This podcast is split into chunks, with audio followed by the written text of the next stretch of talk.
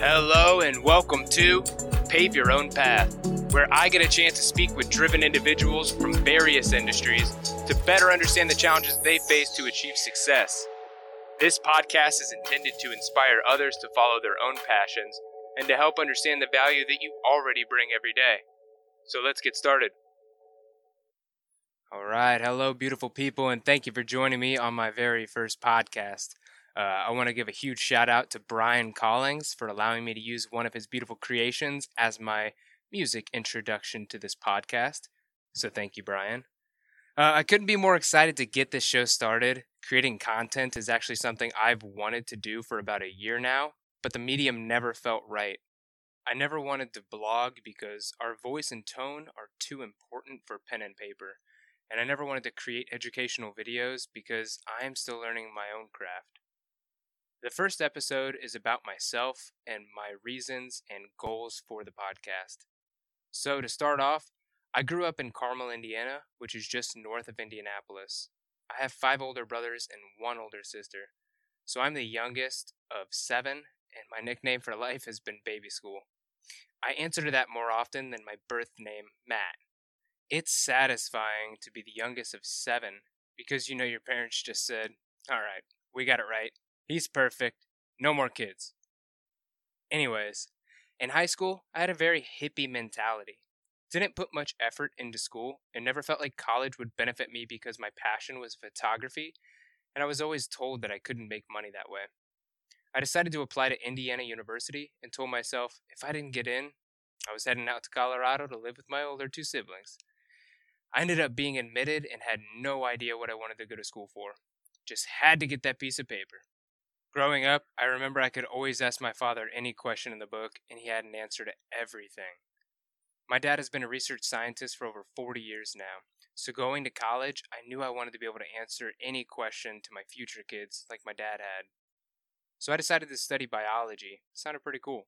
It may sound silly, but we make decisions based off of emotions versus logic all the time.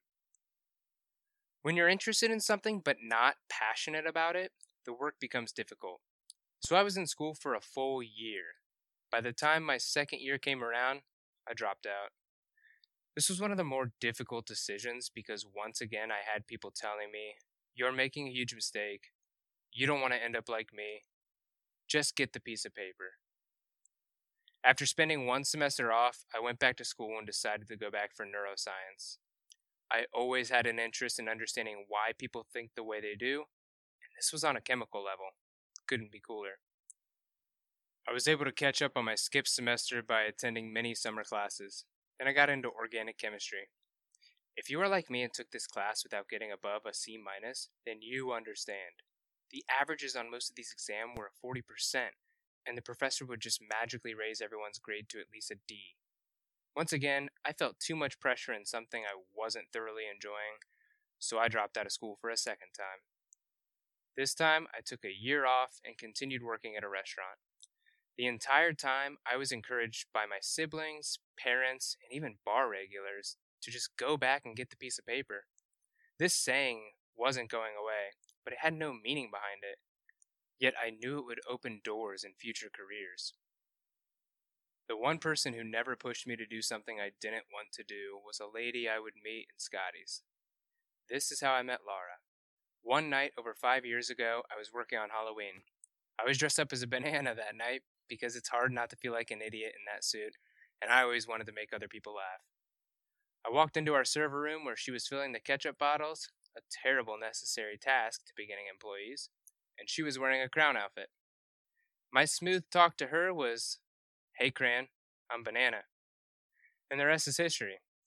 Laura, who is now an English special education teacher, never pushed school on me and instead wanted me to educate myself in any way. So she was always encouraging me in my music, my photography, anything that would put a smile on my face. She has helped me become the person I am today by being able to see many other abilities and hardships in people that I chose to ignore. She grew up in a more diverse area than I did and was able to show how she saw the world in such a beautiful way. I knew if I could get a future teacher to love me while I was a dropout, I shouldn't let go. It was also at this time that I started reading and became more interested in psychology. I have always been able to connect with people easily, and I try to put myself in their shoes. Being able to understand that I would act the same exact way as another person, if given their circumstances, is key to learning about someone. Psychology was great because it was more about the larger picture of how people act instead of learning about those actions on a chemical level, which always felt like speaking another language to me anyway. I started acing my classes and continued getting semester GPAs above a 3.6. I finally felt successful and graduated after three and a half years of schooling over a four and a half year time period. Well, finally had that piece of paper. Once again, I had no idea what I wanted to do. I continued working at Scotty's Brewhouse when a family regular of the restaurant, Michael and Miranda Richardson, told me they wanted to have dinner with me to offer me a position at their company. It would be a sales role. I was excited for the new opportunity and also scared about the stereotypes that came with sales. Everyone thinks about a used car salesman as being slimy and pushy. However, my oldest brother Jason told me, in sales, you have to act like the person you are selling to is our mom. That changed everything about how I saw selling. My brother Nathan and his now fiance Amanda have always encouraged me to develop my skills in sales. So I started listening to podcasts and reading books about self development and became so in tune with who I was, I didn't want to stop learning. Keenan, CEO of A Sales Guy, was the first author and speaker to interest me in taking action with these new skills learned. He has been one of the largest influences on my sales development without even meeting him in person. Another podcast, Advanced Selling Podcast, with Bill Caskey and Bryan Neale, helped me be more strategic in my sales process and understanding very specific scenarios that happen to people across industries. Michael Jared, my former manager, communicated with me daily to make sure I had actionable steps in place and a way to measure my performance so I could reflect on a regular basis. JT Rogan, creator of the podcast If You Don't Grind, finally gave me the nudge I needed to start creating content. He simply challenged me. For the first time in my life, I felt like learning was enjoyable, and I wondered how others could experience this bliss in their own passion. So, after seeing some of my friends on Facebook share videos about their own passions, whether it be cooking, physical training, music, what you name it, I thought it would be incredible to interview some of these people. I've always been a social media ghost in the sense that I'll scroll through my feed and never like anything, never comment on any post because I never felt like it would make a difference. Well, if there's one thing I've learned in sales over the past year, it's the importance of making someone feel purposeful Everyone wants to feel admired or recognized in some way.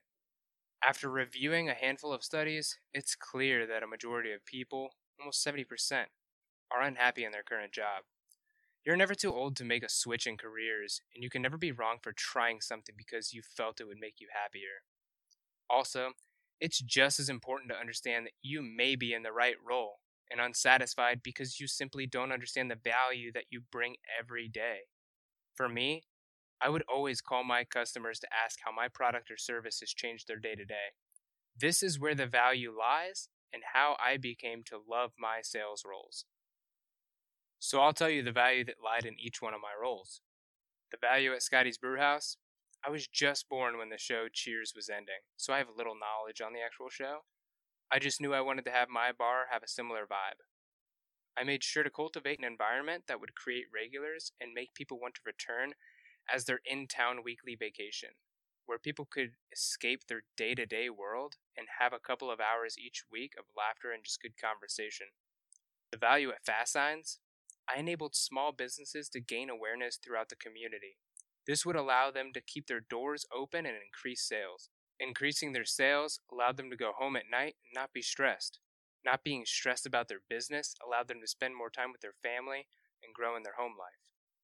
The value at SnapRaise I worked with leaders in youth, sports, fine arts, and clubs every day to better understand how we could help their program grow with a fraction of the time it takes in their typical fundraising methods.